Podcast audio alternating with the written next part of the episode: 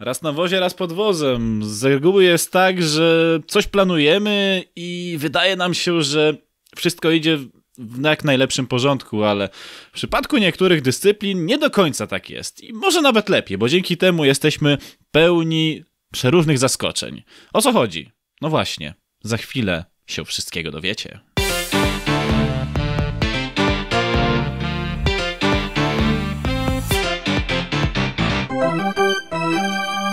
Granice sportu, kolejny rozdział. Bartłomiej Misztal, witam wszystkich bardzo gorąco.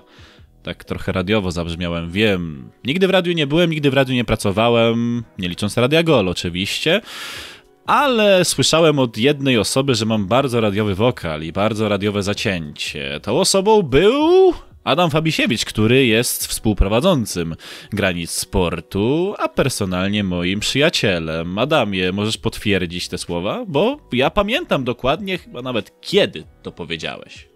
Słuchaj, no wokaliza taka, że mucha nie siada, no ja potwierdzam to i mam ku temu pewien mandat, ponieważ ja akurat w radiu się udzielałem, pracowałem, speakerowałem, prowadziłem audycje, czytałem e, newsy, więc no, e, coś o emisji głosu wiem i wiem, jaką trzeba drogę przejść, żeby się na antenę w profesjonalnym radiu dostać i muszę ci powiedzieć, że e, to jest wciąż prawda. No, masz dobry głos, no, ale trudno nie mieć dobrego głosu, jeśli się przez parę ładnych lat śpiewało w chórze i pracowało mocno nad tą wokalizą. Z jednej strony coś dostałeś od losu, ale potem musiałeś bardzo mocno pracować nad tym, żeby to utrzymać, więc masz coś wspólnego w dużej mierze z naszą e, Igą Świątek, która też musiała bardzo mocno pracować, żeby talent, który niewątpliwie od losu dostała, no potem przekuć na takie fantastyczne wyniki sportowe, jakie widzieliśmy podczas turnieju French Open na kortach Rolanda Garrosa. Fantastyczna sprawa. Dokładnie. I myślę, że to jest część odpowiedzi na to pytanie ze wstępu. O co chodzi z tymi zaskoczeniami? Bo obstawiam, że niewiele osób, oczywiście poza rodziną i najbliższymi z otoczenia Igi Świątek, obstawiało od samego początku, że Idze się uda wygrać we French Open. Myślę, że może śladowa ilość osób obstawiała, że właśnie Iga dojdzie tam, e, gdzie no zaszła, czyli już e, ma ten puchar, dzierży go, już się nim chwaliła na przeróżnych zdjęciach na portalach społecznościowych. Oczywiście z całego serca gratulujemy, bo to jest pierwszy polski sportowiec, który zgarnął turniej, który wygrał w turnieju wielkoszlemowym, ale w formule singla, ponieważ e, w formule debla wygrywał Wojciech Fibak, dwukrotnie Łukasz Kubot, z tego co pamiętam. No i Agnieszka Radwańska i Urszula Radwańska też wygrywały mm, turnieje, ale w formule juniorskiej. To jest ta delikatna różnica. Z tym, że Agnieszka Radwańska była najbliżej sięgnięcia trofeum wielkoszlemowego, tylko na drodze stanęła jej, z tego co pamiętam, Serena Williams e, podczas jednego z turniejów e, na kortach w Wimbledonie. No Idze udało się zrobić coś, y, co już zostanie z nią na zawsze. Jest pierwsza, jeżeli chodzi o singla w, w polskim tenisie, która zgarnęła e, wielkoszlemowy puchar. No i co? Gratulacje, ja biję brawa. Ja się do tych braw dołączam równie e, mocno i namiętnie. Dodam tylko do tego, co mówiłeś o triumfatorach i triumfatorkach w turnieju wielkoszlemowych, w turniejach wielkoszlemowych wśród Polek i Polaków, to trzeba dodać postać e, jeszcze jednej tenisistki, a mianowicie Jadwigi Jędrzejowskiej, czyli kobiety, która była absolutną hegemonką w polskim tenisie ziemnym e, jeszcze przed wojną, przed drugą wojną światową, potem po wojnie. Mm, Jadwiga Jędrzejowska trzykrotnie grała w finale turniejów e, wielkoszlemowych. E, w grze pojedynczej w 1938 roku na kortach E, nowojorskich w otwartych mistrzostwach USA, USA, czyli po prostu US Open. E, wówczas przegrała finał singlowy w 1937 roku. E, w tym samym roku grała też jako finalistka French Open w grze w grze pojedynczej. To były jej wielkie sukcesy. To jest rok 39, tuż, tuż przed wojną też, więc to jest wielka sprawa. No ale też trzeba powiedzieć, że grała w turnieju deblowym w wielkim finale i ten wielki finał Rolanda Garosa w grze podwójnej w 39 roku Jadwiga Jędrzejowska wygrała, więc to też jest duży, duży sukces, o którym nie powiedziałeś. Taka garść historii, którą warto przy tej okazji przytoczyć. E, no ale sukces Igi Świątek jest zdecydowanie sukcesem bezprecedensowym. Ja e, mówiłem to już w zeszłym tygodniu, ale powtórzę teraz. Iga Świątek e, urodziła się i mieszka w Raszynie, czy pochodzi z Raszyna, teraz już mieszka, w zasadzie jest obywatelką świata przez zawód, jaki wykonuje. E, no ale mieszka w Raszynie, czyli nieopodal mnie i ja kiedyś, kilka lat temu, jeszcze pracując dla, dla lokalnej redakcji, miałem okazję śledzić, pisać nawet artykuł na jej temat. Już wtedy to była bardzo dobrze zapowiadająca się e, dziewczynka wtedy, no bo Iga Świątek, dodajmy, ma 19 lat skończone. Ona niedawno pisała maturę, na przykład widzisz, tak wielkie sukcesy sportowe odnosząc, napisała maturę z matematyki na 100%. Wyobrażasz sobie, jak to jest y, utalentowana dziewczyna, no skoro potrafi godzić karierę sportową na tak wysokim poziomie z, z nauką, to się naprawdę chwali, bo wiemy, śledząc szczególnie amerykański sport, jak dużym często problemem jest godzenie talentu sportowego i dokonań na, na arenach e, różnych gier z y, nauką, że to jest trudne do pogodzenia, że często ci najlepsi sportowo ludzie są przepychani przez sito edukacyjne, a, a niestety e, później tego e, poziomu edukacyjnego w życiu najnormalniej w świecie brakuje. E, a tutaj Iga jednak dba o swój wszechstronny rozwój i to tym bardziej się jej chwali, pokazuje jej dojrzałość. Widzisz, bo jeżeli na przykład nie pójdzie w jedną stronę, no to zawsze ma zabezpieczenie w postaci edukacji i zawsze Otóż coś to. z tym może zrobić. Dalej. Mówisz, że miała 100% na maturze z matematyki, czyli miała 8% więcej ode mnie. Hmm. A no to też byłeś kozakiem. No ja e, wprawdzie w liceum matematykę ogarniałem dosyć dobrze, ale nie pisałem jej na maturze, jednak poszedłem w kierunku przedmiotów humanistycznych, pisanych, e, wszystko oczywiście na rozszerzonych poziomach. Już teraz procentów nie pamiętam, ale to nie były jakieś wartości stuprocentowe, były przyzwoite, ale ale nie. Wiesz, ja nigdy nie, nie, miałem umysłu, który wpasowywał się w klucz odpowiedzi, tylko zawsze starałem się myśleć kreatywnie, zawsze bardziej cieszyły mnie zadania, które, które pozwalały kreatywnie wykorzystywać y, zasób wiedzy i tak dalej, więc ja bym był idealnym typem do napisania eseju według starej matury na przykład. Pisałeś wypracowanie i musiałeś wykorzystać wiedzę o z danego tematu, z różnej literatury i tak dalej, właśnie w wypracowaniu, które piszesz. Więc to byłaby dla mnie lepsza formuła. Natomiast z pewnością, nawiązując już do IGI, bo jesteśmy jednak w podcaście sportowym, a nie w biuletynie Ministerstwa Edukacji Narodowej, chociaż niedawno mieliśmy Dzień Edukacji Narodowej, też warto to odnotować. Y, no to, to jednak Iga zdecydowanie wykorzystała wszystkie swoje umiejętności i wiedzę sportową, talent sportowy i to, co wytrenowała bardzo mocno na korcie e, w tym turnieju. No, przez turniej przeszła w sumie jak burza, trzeba powiedzieć, bo nie straciła e, seta, e, grała jak stara wyjadaczka, nie dała się ponosić emocjom.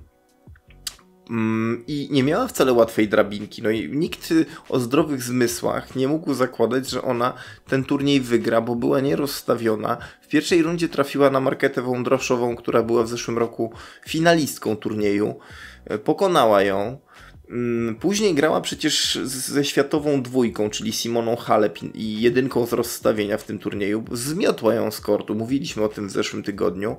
No a w finale na, dzień, na, na, na, na zakończenie i na deser Sofia Kenin, która jest tenisistką też młodego pokolenia, e, bardzo nie, nieobliczalną. Jest e, zdobywczynią już jednego szlema w tym sezonie, bo wygrała e, w, na początku sezonu w, w, Australii, jak pamiętam, więc no, trudno tutaj mówić o tym, że e, no, jakby nie, nie, nie, nie, nie, da się, nie da się tego przewidzieć. No, no, no da się, dało się przewidzieć, że e, Iga będzie w tym finale jednak dobrą, dobrą konkurentką. Dla mnie nie była faworytką, chociaż bukmacherzy twierdzili co innego.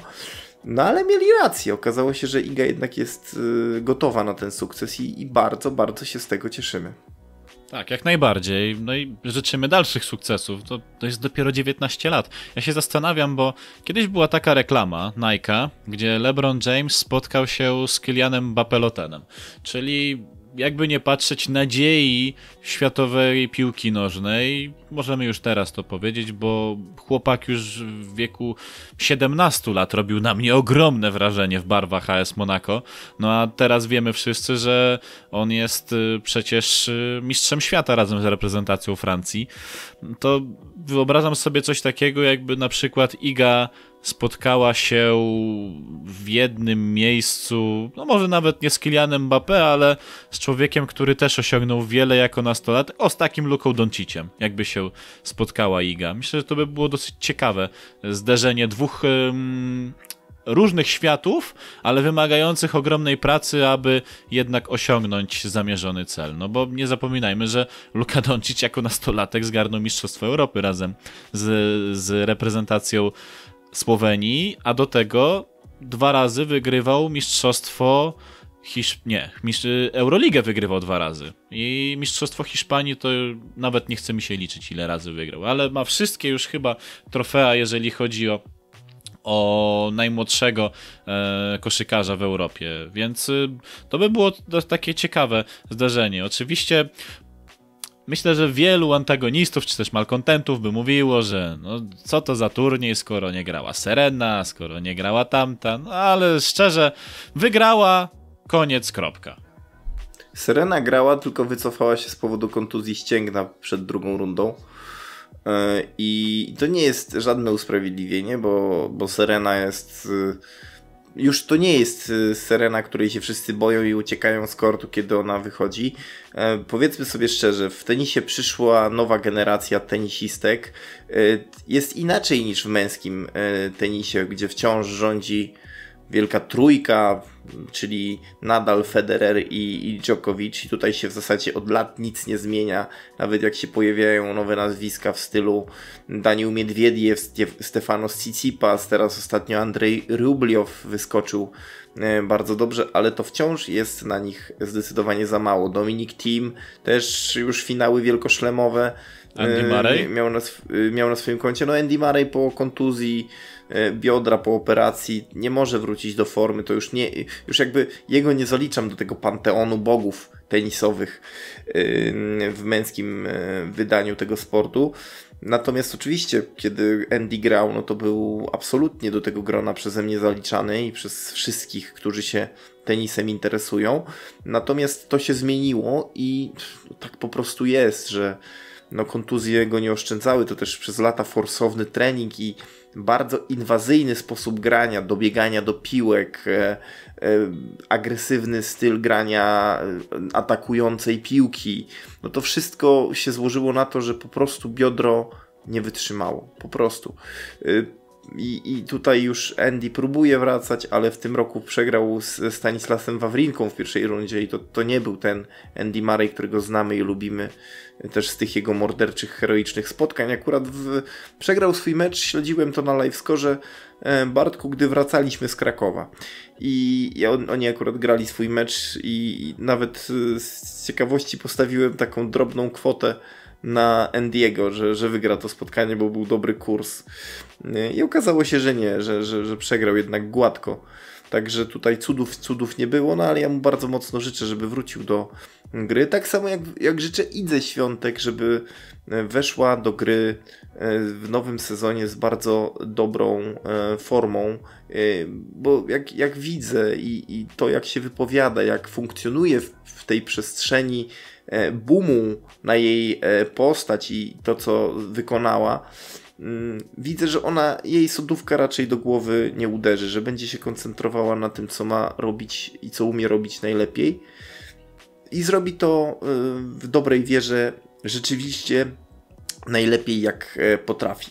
Tutaj co do tego nie mam wątpliwości. Jeszcze słowo o turnieju męskim, bo Zakończył się ten turniej oczywiście finałem, jakiego się wszyscy spodziewali i, obstawiali, jakiego chcieli, czyli Nowak Djokovic jedynka z rozstawienia, jedynka w rankingu kontra Rafael Nadal, tutaj e, numer dwa. No ale wiadomo, niekwestionowany król kortów e, Rolanda Garrosa, szczególnie kortu Filipa Chatriera, kortu głównego, który e, no, Rafa grał, gra w sposób niebotyczny. Wyobrażasz sobie, że przegrał tam tylko dwa mecze w całej karierze. Dwa mecze. 100 meczów wygrał, bo finał, który wygrał z Nowakiem Djokovicem, był setnym meczem. Tyle, że to był mecz no niesamowity absolutnie, bo Nowak Djokovic po prostu nie miał odpowiedzi na grę Nadala. Przegrał w, w trzech setach 6-0, 6-2 i dopiero w trzecim secie było troszeczkę rywalizacji, bo nadal się, mam wrażenie, rozluźnił, troszeczkę zdekoncentrował. No nie, nie, nie jesteś w stanie grać na takich najwyższych obrotach przez cały mecz. Musi to rozluźnienie kiedyś przyjść. No w każdym razie nadal udowodnił, że jest człowiekiem, że jest hegemonem tych kortów i, i to jest piękna historia, więc ja się z tego bardzo cieszę. Ja tak samo. No i życzymy kolejnych sukcesów wszystkim tenisistom, którzy mają przyjść i tych, którzy jeszcze chcą trochę pozdobywać, bo już w sumie ile nadal ma tych tur, trofeów wielkoszlemowych na swoim koncie? Siedzisz? Siedzisz? Siedzę. E, wygrał, uważaj, wygrał French Open po raz trzynasty. Trzynasty, natomiast yy, dogonił dzięki temu zwycięstwu e, Rogera Federera ma 20 tytułów wielkoszlemowych. 20. Jest jakiś, zdoby... jest jakiś rekord do pobicia teraz? No to, to właśnie nad, Federer ma rekord 20 tytułów i nadal Aha. ma rekord 20 tytułów. Teraz się panowie ścigają o to, żeby zdobyć tytuł numer 21. Yy, dodam jeszcze tylko, że Djokovic ma tytułów 17 w tym momencie, więc też dużo mu nie brakuje przy jego formie i stałości gry. Pewnie da radę jeszcze powalczyć. Ja jeszcze o, jedną, o jednej rzeczy musimy powiedzieć, Bartku, o której nie powiedzieliśmy w zeszłym tygodniu, tak się ciesząc z sukcesu y, niechybnego wówczas Igi Świątek, bo ona już wtedy wiedziała, że będzie grała w półfinale. Y, natomiast my już wtedy wiedzieliśmy, a troszeczkę nam to umknęło, że e, Bartek Zmarzlik po raz drugi z rzędu e, zdobył tytuł żużlowego mistrza świata, czyli w, w dyscyplinie, w której Polska jest też e, hegemonem i wielką marką od paru ładnych lat. To trzeba sobie e, oficjalnie i otwarcie powiedzieć.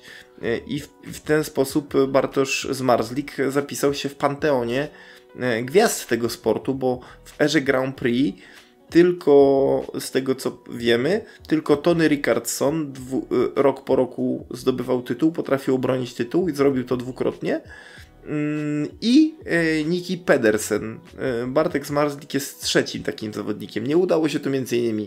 Gregowi Hancockowi, Tajowi Ufindenowi e, i tak dalej. No oczywiście w erze przed Grand Prix no to był wielki Ivan Mauger, który tego dokonywał. Był też Hans Nielsen między innymi. No, było kilku wielkich żużlowców, którzy to w erze dawnych mm, jazd na torze żużlowym potrafili robić, natomiast w erze Grand Prix już tego nie e, uświadczyliśmy do czasów Bartka z Marzytlika i z tego bardzo, bardzo się cieszymy. Jak na tak powiedzmy sobie szczerze dziwny rok, to bardzo dużo sukcesów polskich sportowców mamy, bo o tym nawet mówiliśmy w Double Trouble razem z Krystianem, do czego oczywiście odsyłam i zachęcam do sprawdzenia. Jest wszystko na YouTubie i na Spotify'u ale tam zaczęliśmy się zastanawiać, komu należy się trofeum na najlepszego sportowca za ten rok. I mieliśmy cztery kandydatury i nie wiedzieliśmy się na co zdecydować, bo mieliśmy właśnie Bartosza Zmarzlika, Roberta Lewandowskiego, Igę Świątek i Jana Błachowicza. I zastanawialiśmy się, kto mógłby tutaj zgarnąć w jakiej kolejności. Nie doszliśmy do porozumienia w tej kwestii, więc yy, z tej czwórki Niech sobie słuchacze wybiorą po prostu. Tu jeszcze tylko dodam od siebie, że Błachowicz też by w tym gronie moim był. E, gdyby i byłby mocnym kandydatem do, do trójki, gdyby e, pokonał Johna Jonesa w tej walce, która pewnie dojdzie do skutku i ja na nią bardzo mocno czekam. E, mam nadzieję, że John Jones się nie wydyga. No oczywiście brzmi to śmiesznie, no bo kto jak kto, ale John Jones to jest człowiek, którego do tej pory wszyscy inni się bali, a nie on. Wiesz, moczyli łóżko przed walkami z Johnem Jonesem. Tymczasem, tymczasem no, y, Błachowicz jest człowiekiem, który bez respektu podchodzi do, mm, tej ewentualnej walki. No i chwała mu za to. No daj, niech, niech dadzą mu szansę, to, to on na pewno będzie chciał z niej skorzystać. Dokładnie. Mm, to co, przechodzimy do następnego punktu, naszego chyba ulubionego punktu, a przynajmniej do czasu Super Bowl będzie naszym ulubionym, czyli do NFL, bo już mamy pięć kolejek za sobą i co tam ciekawego wynalazłeś, poza tym, że Saints powrócili e, jak Feniks z popiołu i jednak Drew Brees pokazał, że żółtodziób nie może tutaj pokazywać pierwszych skrzypiec, jednak to Drew Brees musi ustanowić kolejne rekordy, no i po raz kolejny ustanowił rekordy. I to jeszcze bez Michaela Thomasa. To co będzie, jak Saints będą mieli Michaela Thomasa, to ja sobie nie wyobrażam tego. Pytanie, jakiego Michaela Thomasa będą mieli Saints, bo ja widziałem wczoraj, czytałem na The Athletic taki artykuł a propos Michaela Thomasa, e, no, że największym problemem, mimo ogromnej skali talentu, jaką e, posiada w swoim repertuarze i w sobie ten zawodnik, no to jest niesubordynacja, bo jednak no, Sean Payton i, i management odsunęli go od składu za niesubordynację, no jakby możemy się tylko domyślać, o co tam dokładnie chodziło, ale wiesz, no, na pewno Sean Payton i jego ludzie to nie jest, nie jest e, zespół, który by sobie dawał w kaszę dmuchać i pluć, no. no jakby nie widzę tego. Na pewno Michael Thomas ma za dużo do stracenia, żeby rozmienić to na drobne. Najlepszą odpowiedź e, na otrzymanie dobrego kontraktu dał Alvin Kamara. Od momentu, kiedy podpisał przedłużenie, gra po prostu jak znud i e, no i wyciąga często z e, Saints z bardzo dużych e, tarapatów. Teraz w tym meczu z Chargers, którzy chyba się lubują w sprawianiu kłopotów faworytom, bo to samo było z Chiefs przecież. No tak. No to teraz też bardzo dużo napędzili strachu Saints przecież do przerwy było 20 do 3. No i ten e, Justin Herbert, którego się troszeczkę w drugim rzędzie stawiało, e, quarterbacka z uczelni Oregon, za tymi wielkimi tłą Tagovailoa, za Joe Burrow i, i za Chase'em Youngiem, też Edge'em z Washington Football Club. nie mogę się przyzwyczaić. Jak to brzmi? Wciąż, wciąż nie mogę się przyzwyczaić, to mi się ja kojarzy z jakimś piłką nożną albo coś. E, no dobrze, wróćmy do meritum. Ale nie bój się, bo, bo w, nadal się spotkałem z tym, że jak oglądasz sobie film futbolowy, to w opisie filmu masz napisane, że piłkarze. Serio? No nadal, to w Polsce jeszcze nie, chyba nie przeszło do normalnego funkcjonowania, że no jednak jeżeli nie chcesz zrobić wtopy, to może zapytaj się kogoś, kto się zna. Ja wiem, że na przykład przed emisją filmu Big Mike mm, tłumacze poszli po rozum do głowy i zapytali się po prostu ludzi, którzy się znają. Chyba nawet e, zapytali się tego prowadzącego NFL bloga e, o całą tą, tę nomenklaturę futbolową, jak się nazywają kolejne pozycje i tak dalej. Nawet o nazwy uniwersytetów się zapytali. I rzeczywiście to było, to było widać, że że to, to, to tłumaczenie do, filmu było dobrze, dobrze zrobione.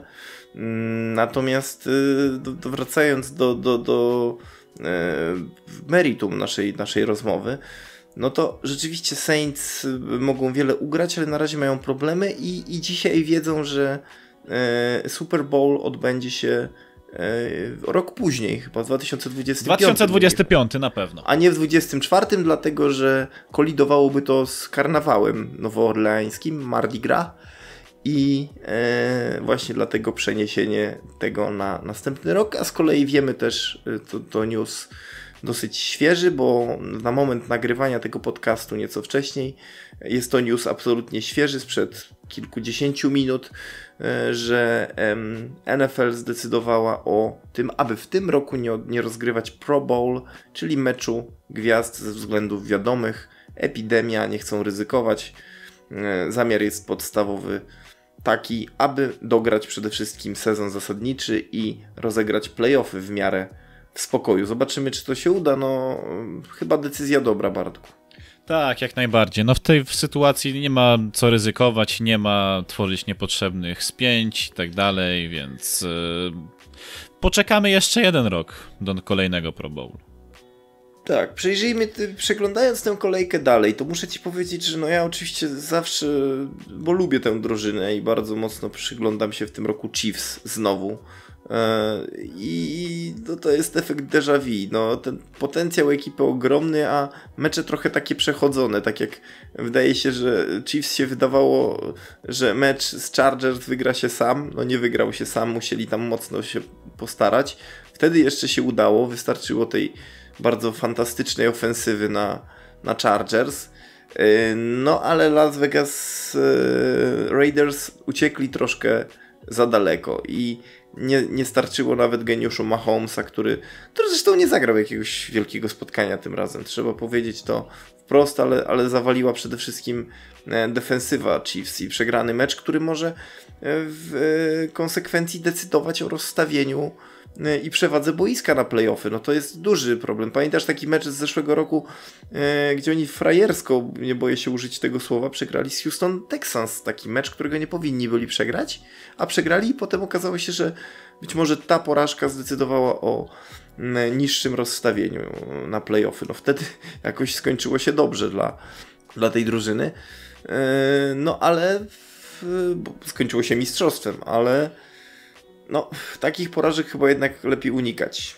Tak, tylko że akurat w tamty pamiętam, że bo o, o ustawieniu w ogóle w playoffach w AFC decydowało dwa spotkania, czyli spotkanie Chiefs Chargers i spotkanie e, Patriots z Dolphins i w przypadku tam korzystnych wyników po jednej po drugiej stronie to wychodziło w prostej linii to, że na przykład niektóre drużyny już miały z góry ustalone miejsce. Tutaj chodziło głównie o to, czy Chiefs czy Patriots będą grali w dzikich kartach, czy też nie będą musieli i poczekają sobie na kolejkę dywizyjną. Wyszło na to, że przy zwycięstwie Chiefs z Chargers, zresztą fantastycznym zwycięstwie i zwycięstwie w ostatnich sekundach Dolphins nad Patriots, e, okazało się już, że że będzie to drugie miejsce dla Chiefs, a z dzikich kart będą musieli startować zawodnicy Patriots. Jeszcze wtedy z Tomem Bradym, to był jego ostatni sezon, a później wiemy historia z Tennessee Titans i fenomenalne i sensacyjne wyeliminowanie Patriots przeciwko którym się nigdy nie stawiało. No właśnie, Miami Dolphins i to jeszcze skarcili teraz finalistę mm, e, tegorocznego Super Bowl. No dosyć zaskakujące to jest, no ale tak to wygląda, jeżeli nie masz podstawowego rozgrywającego i swojego chyba jednego z lepszych defensorów w składzie. Jimmy Garoppolo grał w tym meczu, tylko że wszedł jakby z ławki, grał limitowane minuty, no po kontuzji to zawsze jest duży kłopot dla quarterbacka wejść w spotkanie, ale ostatecznie to było jednak bez, bez historii. Brak że Nika Bossy ewidentnie jest widoczny i ta drużyna troszeczkę straciła tożsamość, którą widzieliśmy e, w zeszłym sezonie, no bo przegrywać z Dolphins, no to i to jeszcze w takim stylu, no bo tam było ile? 43 do 19 chyba, tak? 17. No to, to, to wiesz, to, to jakby takie, takie liczby nie robią dobrej roboty takiej organizacji, więc no Kyle Shanahan będzie miał co nad czym pracować. Tak, zdecydowanie, ale mieliśmy bardzo dużo takich spotkań na styku i takich, które przynajmniej mnie elektryzowały i to bardzo mocno.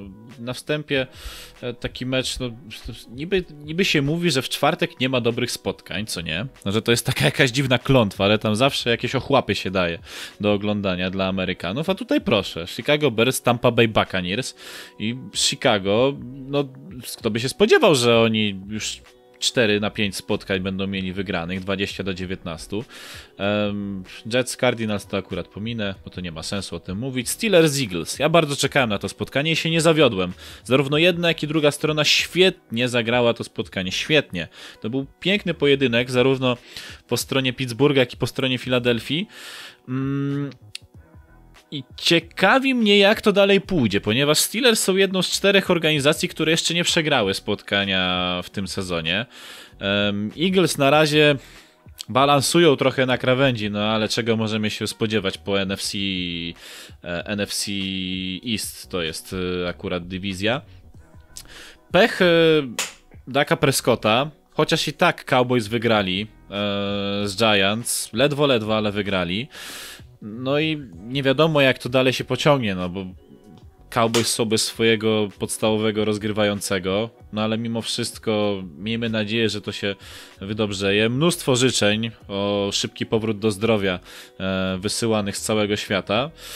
Seahawks Vikings. Pewnie czekałeś na to spotkanie, aż je e, wystawię tutaj przed szereg, bo to jest kolejny raz, kiedy mówimy o Russellu Wilsonie jako o tym, który jest mocno niedoceniany, a już kurczę, ile razy można udowadniać, że jest się dobrym i wiesz, i unikać tego, bo, bo nie, bo Lamar Jackson, bo ktoś tam inny, bo coś jeszcze innego. Ja nie, żebym się czepiał specjalnie Lamara Jacksona, tylko dziwi mnie na przykład takie podejście, że ludzie patrzą tylko na tych nowych, świeżych, nie zauważając tego, że ci doświadczeni wyznaczają mniej więcej granice tej, tego poziomu w rozegraniu w, w, całej, w całej lidze NFL. No bo o, o Benie Retlinsbergerze nie powiedziałbyś, że jest, że jest słaby, bo wiesz doskonale, że on jest bardzo dobrym rozgrywającym. Pomimo tego, że już ma 37-8 lat na swoim karku, to, to kurczę, to jest nadal rozgrywający, którego należy się wystrzegać. No gdyby tak nie było, to Steelers byliby nie 5-0, tylko 0-5 w tym momencie. A jest jednak zupełnie inaczej. Seahawks też są 5-0, e, więc e, wszystko idzie w stronę jednak tych rozgrywających, których yy, masz już od lat i o których jakości jesteś przekonany. I mało tego, mają doświadczenie mistrzowskie, bo zarówno Russell Wilson, jak i Ben Retlinsberger mają pierścień mistrzowski. Wygrali trofeum Vince'a Lombardiego już raz w swoim życiu, więc yy, za tym idzie też niesamowita jakość. To, to prawda, no jakby tutaj nic yy, dodać, nic ująć do tego, co mówisz, no bo Russell Wilson już tyle razy pokazywał, że jest naprawdę kimś w tej drużynie, że to, to jakby system grania Seattle po, bazujący przede wszystkim na e, graniu defensywnym, graniu konserwatywnym, czyli bieganiu z piłką i stawianiu na, na, na, na grę z obrony, czyli ten... Ale pamiętajmy, że Legion of the Boom już się skończył, tam już nie ma Marshona Lyncha, który jest potworem i, i robi wszystko. E, więc koncepcja Pita Karola też powinna troszeczkę właśnie się zmienić i wydaje się, że to w końcu powoli się dzieje, że w końcu składa się w ręce mm, Raseda La Wilsona granie e, górą coraz więcej. No i to widać. No, facet ma po prostu znakomite mecz do meczu e, play, passer rating i to, I to jest naprawdę bardzo budujące dla niego. Idzie, jak dla mnie, na razie bardzo pewnie w kierunku nagrody MVP. Pytanie tylko, jak to się skończy dla Seahawks. No, na razie mają idealny bilans, więc trudno przypuszczać, żeby, żeby i, i Wilsonowi się nie miało nie dostać. No bo też wyciągnął drużynę w ostatniej chwili znakomitym podaniem do Taylora Locketa, między innymi w tym ostatnim drive'ie dla drużyny. Zrobili to super, więc e, ja się bardzo cieszę, bo Seahawks to jest ekipa, która e, no miała na przykład mnóstwo pecha w zeszłym roku, bo tak jak Chiefs mieli mnóstwo szczęścia z rozstawieniem, tak Seahawks, tak w zasadzie jeden przegrany mecz zdecydował o tym, że musieli, musieli grać w rundzie dzikich kart, chociaż powinni być spokojnie bez, bez tego w, w playoffach z rozstawienia wyżej i grać w rundzie diwizyjnej, a, a niestety no stało się inaczej.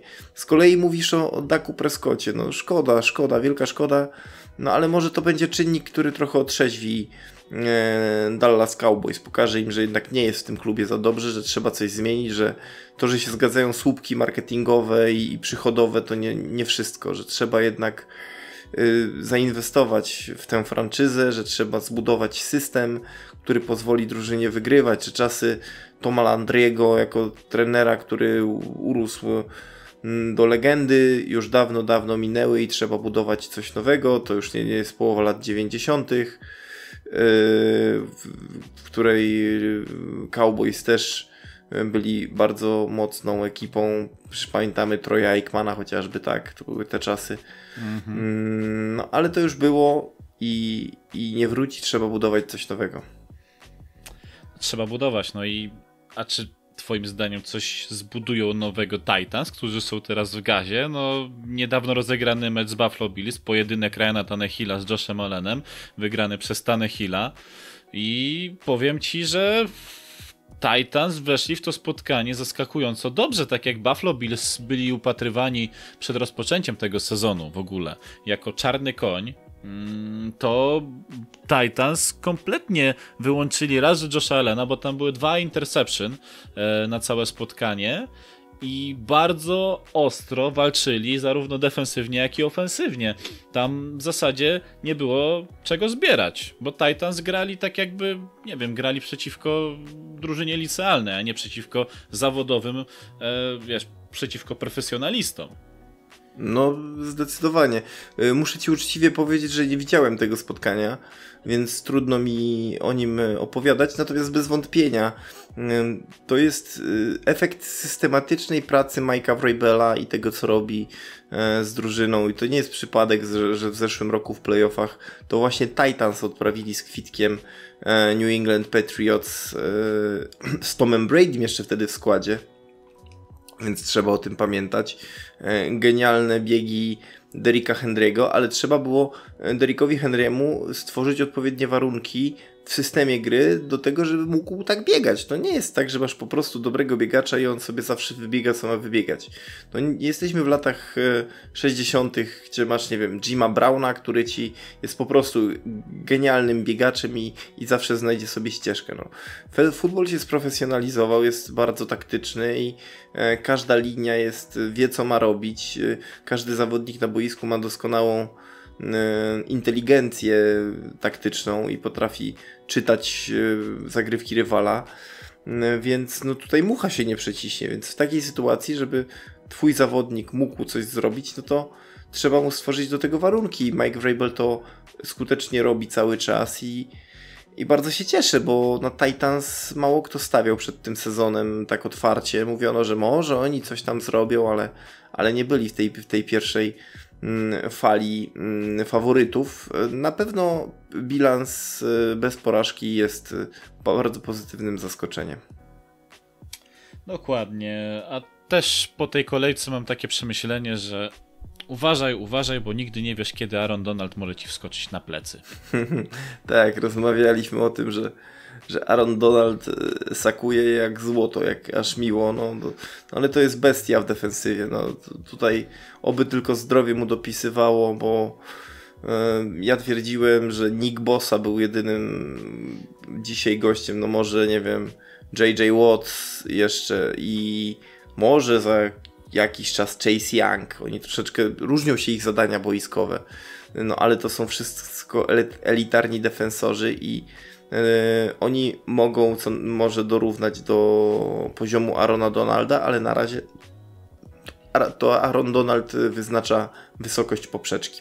I to e, i ciągle trzeba powiedzieć, że ta poprzeczka jest wysoko zawieszona bardzo. Mhm, to się zgadzam, to się zgadzam. No to co? E, w przyszłym, przyszłej kolejce, w przyszłym tygodniu, w tym tygodniu, w, w tę niedzielę będziemy mieli dosyć dużo ciekawych spotkań, no bo o ile Titans Texans może nie jest jakimś super emocjonującym pojedynkiem, no ale Steelers Browns, patrząc przez to, jak sobie dobrze radzą obie organizacje, że są w tej samej dywizji, e, to myślę, że pojedynek będzie całkiem przedni. To samo mógłbym powiedzieć też o pojedynku. No dobra, nawet jest dmuchany balonik mocno na ten, na ten mecz, no ale Patriots Broncos, no po przerwie Patriots wracają do gry. Um, tak samo Buccaneers z Packers. No, no myślę, to jest, to jest mecz, na który. Tak, sprawdzian. Tak, to jest mecz, na który ja bym e, spoglądał pod kątem e, sytuacji, w której mm, to wreszcie e, Aaron Rodgers ma, wydaje się, lepszą drużynę niż Tom Brady. To znaczy, wiesz, otoczenie graczy. Bo do tej pory się mówiło, że gdyby Aaron Rodgers dostał podobnych ludzi wokół siebie, jakich zawsze miał w karierze Tom Brady, to by Toma Brady'ego nakrył czapką i w ogóle robił znacznie większe rzeczy. Teraz doszliśmy do czasów, w których e, wydaje się, że Aaron Rodgers ma de facto lepszych ludzi wokół siebie niż e, w Tampie. Jednak. E, I pytanie, czy potwierdzi się ta hipoteza. Czy jednak mm -hmm. będzie to znowu efekt y, zbyt mocno nadmuchanego balonika, który pęknie? No, sprawdzimy, jak to będzie wszystko przebiegało. Tak samo pojedynek Buffalo Bills z Kansas City Chiefs. Y, tutaj taki taki protip dla niektórych, czy, czy warto oglądać ten mecz? No warto, jeżeli jest to mecz poniedziałkowy i będzie rozgrywany o godzinie 23 naszego czasu, więc no, no chociaż tę pierwszą połowę można obejrzeć, a później spać, jeżeli ktoś nie wytrzyma. Zresztą zapowiedzią, niech, zapowie, niech dobrą zapowiedzią tego meczu będzie elitarna defensywa kontra elitarna, multielitarna ofensywa, więc musi być ciekawie. Tak, zdecydowanie. A w sumie to najbardziej sobie ostrzysz zęby na Bucks z Packers, tak? Tak, to jest mecz, który najbardziej mnie w tej kolejce był interesował.